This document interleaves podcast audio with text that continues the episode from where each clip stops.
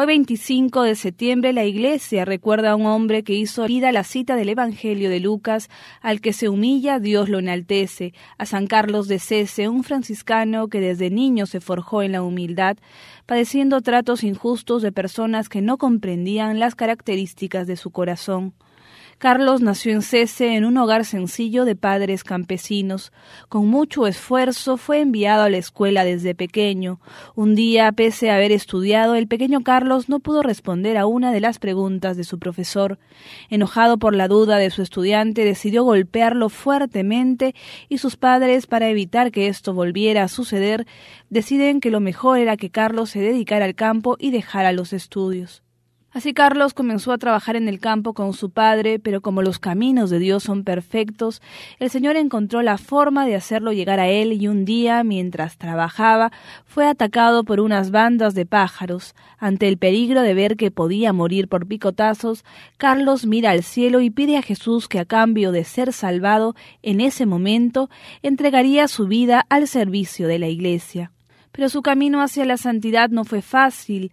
Para poder convertirse en franciscano tuvo que ir hasta Roma a hablar con el superior general de la congregación, y ya como fraile enfrentó muchas veces las críticas de sus hermanos que no lo veían como una persona con criterios suficientes para opinar o dar consejos espirituales y mucho menos para escribir. Esta visión sesgada y cegatona ocasionó que Carlos tuviera prohibido escribir luego de que muchas personas le pedían que redactase una publicación para enseñar cómo orar y crecer en santidad.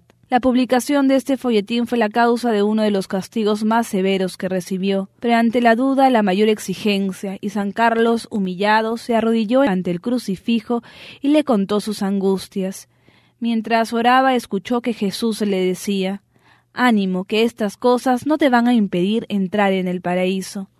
Como un hombre de profunda oración acostumbraba decir Señor, enciéndeme en amor a ti. Tanto y tanto la repetía que un día mientras la elevación de la hostia en la Santa Misa se daba, sintió que un rayo de luz salía de la sagrada forma y llegaba a su corazón. Este milagro ayudó para que los superiores comprendieran quién era realmente Carlos. Además de autorizarlo para escribir, le solicitaron la publicación de algunos textos y en especial de su biografía. En 1959 el Papa Juan XXIII lo declaró santo porque su vida fue un ejemplo de que en los oficios más humildes y en medio de humillaciones e incomprensiones podemos ser santos.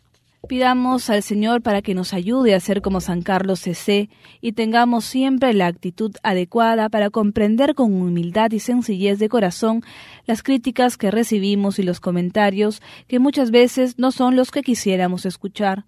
Pidamos para que cada día la soberbia desaparezca de nuestro corazón y lo haga puro para acoger lo que el Señor nos va pidiendo.